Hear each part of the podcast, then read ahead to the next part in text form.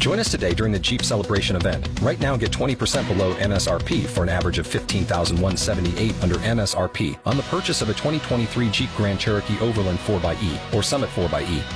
Not compatible with lease offers or with any other consumer incentive offers. 15,178 average based on 20% below average MSRP from all 2023 Grand Cherokee Overland 4xE and Summit 4xE models in dealer stock. Residency restrictions apply. Take retail delivery from dealer stock by 4-1. Jeep is a registered trademark. The Audio Vault on 94.1 San Antonio Sports Star is brought to you by AA Best Bail Bonds, 225-2121, or online at mybestbailbonds.com.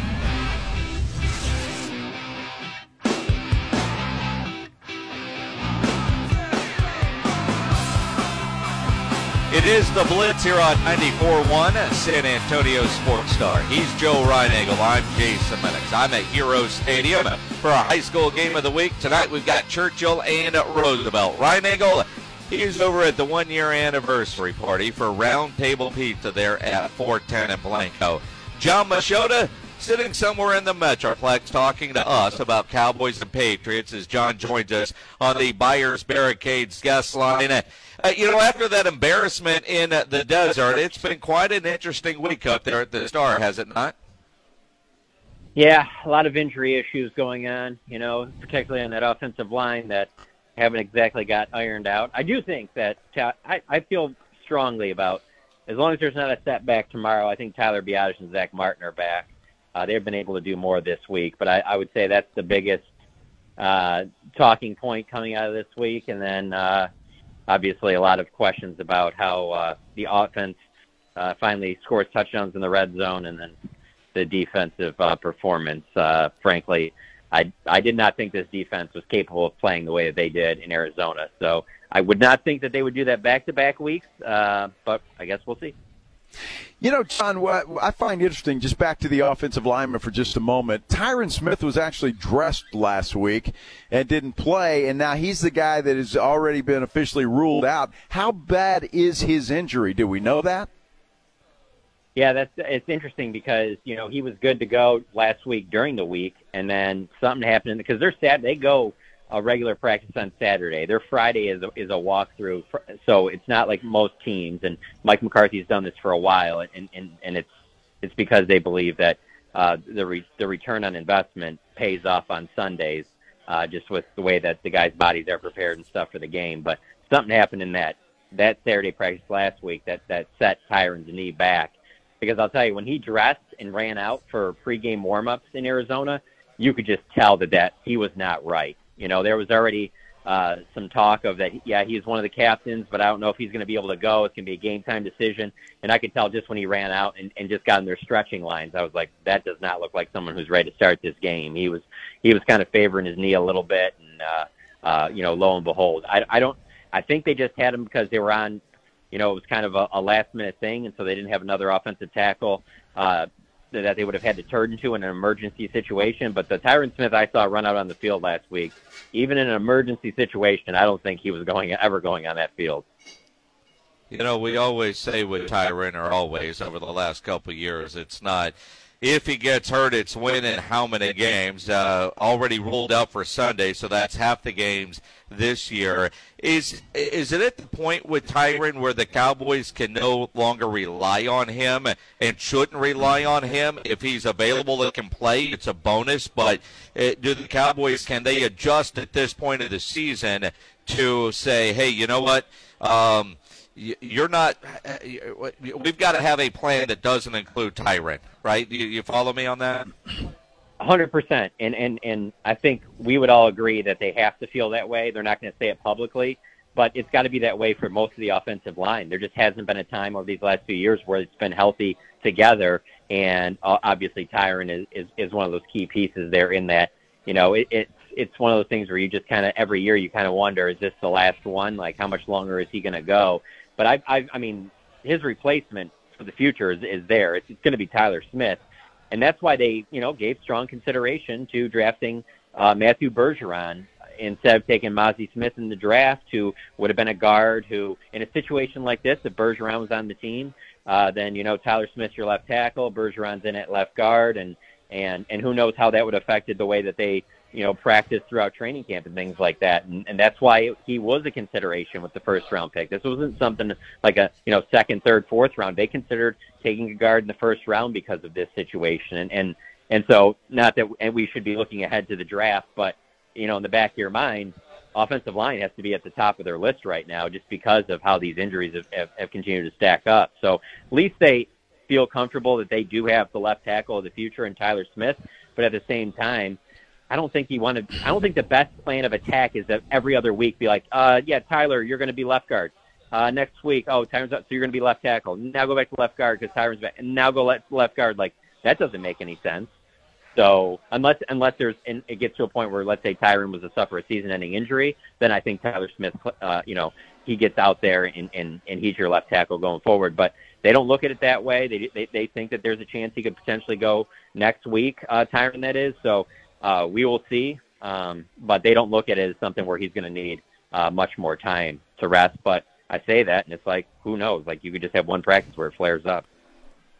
Jon, I've got to ask you, and you, you mentioned the defense, and, and I think everybody was shocked at the way that defense played the other day. Still some problems with the run defense. I think we saw that, and, and obviously that's something that needs to be addressed. But we all try to find reasons for what happened. I mean, have you guys talked about uh, was it was it overconfidence? Was it just maybe the Cardinals aren't as bad as everybody thought they were? What do you think? No, I think there was probably a little bit of overconfidence, and you know, you, you can say that's media hype or whatever, but I think when you win your first two games, seventy to ten, um, you know, there's going to be a little bit of okay, we're built for this. Like this is this is the year. We got all the pieces. Offense is is, is playing very complementary to what we do on defense. Our defense is doing, uh, you know, playing at, at the highest level of any team in the league right now. You have great pieces on every level. Then you lose Trevon Diggs. I'm sure that was a, a gut punch that probably had a little bit of effect on the way they played, but I can't sit there and say that it's an excuse for to play like that uh, for an entire first half. I just, frankly, with or without Trevon Diggs, I did not think the defense was capable of playing that poorly. I just think that where it's been built each of these last three years, I thought it got to a point where we wouldn't see uh, the the clunker type game like we saw last year at the end of the season against Washington, or that clunker type game two years ago against Denver where you're just like left scratching your head, like, how did you? I mean, everything was rolling. How did you blow this game? Oh, also, by the way, which is crazy to even think about this, Denver has not won a road game since that game. I mean, that that blows my mind. but anyway, um, so so when you think of those like those type of clunkers, I will say the one positive from it is you look at the very next game after those. After they lost that game to Denver, they beat the uh, Falcons the very next week, forty-three to three. After they lose to Washington last year in, in the final regular season game, they go to Tampa in the wild card round and and, and play one of the best games I've seen the Cowboys play. Could have been, I mean, you could make the argument that's the best game Dak Prescott's ever played. So you would think that there's going to be a big time bounce back uh, in this game. But I honestly, I there's nobody I talked to in the locker room, and there's nothing that I've come away with watching the game live and then watching it again on the All 22 that makes me have any understanding of just how poorly they played some of those run plays in particular that turned into these big 20, 30, 40 yard games. Uh, I just thought that this defense was beyond allowing that to happen. Jon Machota from The Athletic joining us here on the Buyers Barricades guest line on 94.1 San Antonio Sports Star. Jon, I think it just underscores something I've said for years. Every year, the Cowboys have a game that they lose that they have no business losing and play like crap. And then they always win a game that you don't think they have any chance of winning. It just seems to be a part of the Cowboys' DNA, and hopefully that was the bad game. Because, quite honestly, uh, I think we were all stunned at what we saw from the defense. Um, maybe not quite as stunned as what we're seeing from the offense in the red zone. But one of the stats that surprises me is the amount of targets to Jake Ferguson and the lack of targets in the red zone to CeeDee Lamb. As you're talking to the guys, I mean, I know what Mike McCarthy says on the podium and all the different kinds of things, but, you know, players they they see things differently. What are you hearing in the locker room about the issues, play calling or execution when they're down uh, in in that red zone? Well, the thing that the, players are pushing is a lot of stuff they're hearing from the coaches, and and and I mean, I guess rightfully so. It's that you know, it's still a small sample size. For me, I mean, it really is coming down to the Arizona game. I don't really look at those first two games as uh, red zone issues, just because of the fact of just the style that those games were played, um, and and and how lopsided they were. I think taking care of the ball and not putting your defense in a bad spot with how dominant their defense was playing was a smart play, complementary wise in those first two games. But in this Cardinals game last week, that's where it, it leaves you scratching your head a little bit. Now, I will say, I mean, all of a sudden you're finding out that hey, we're going to have Brock Hoffman starting at center, and we're going to be down three starters.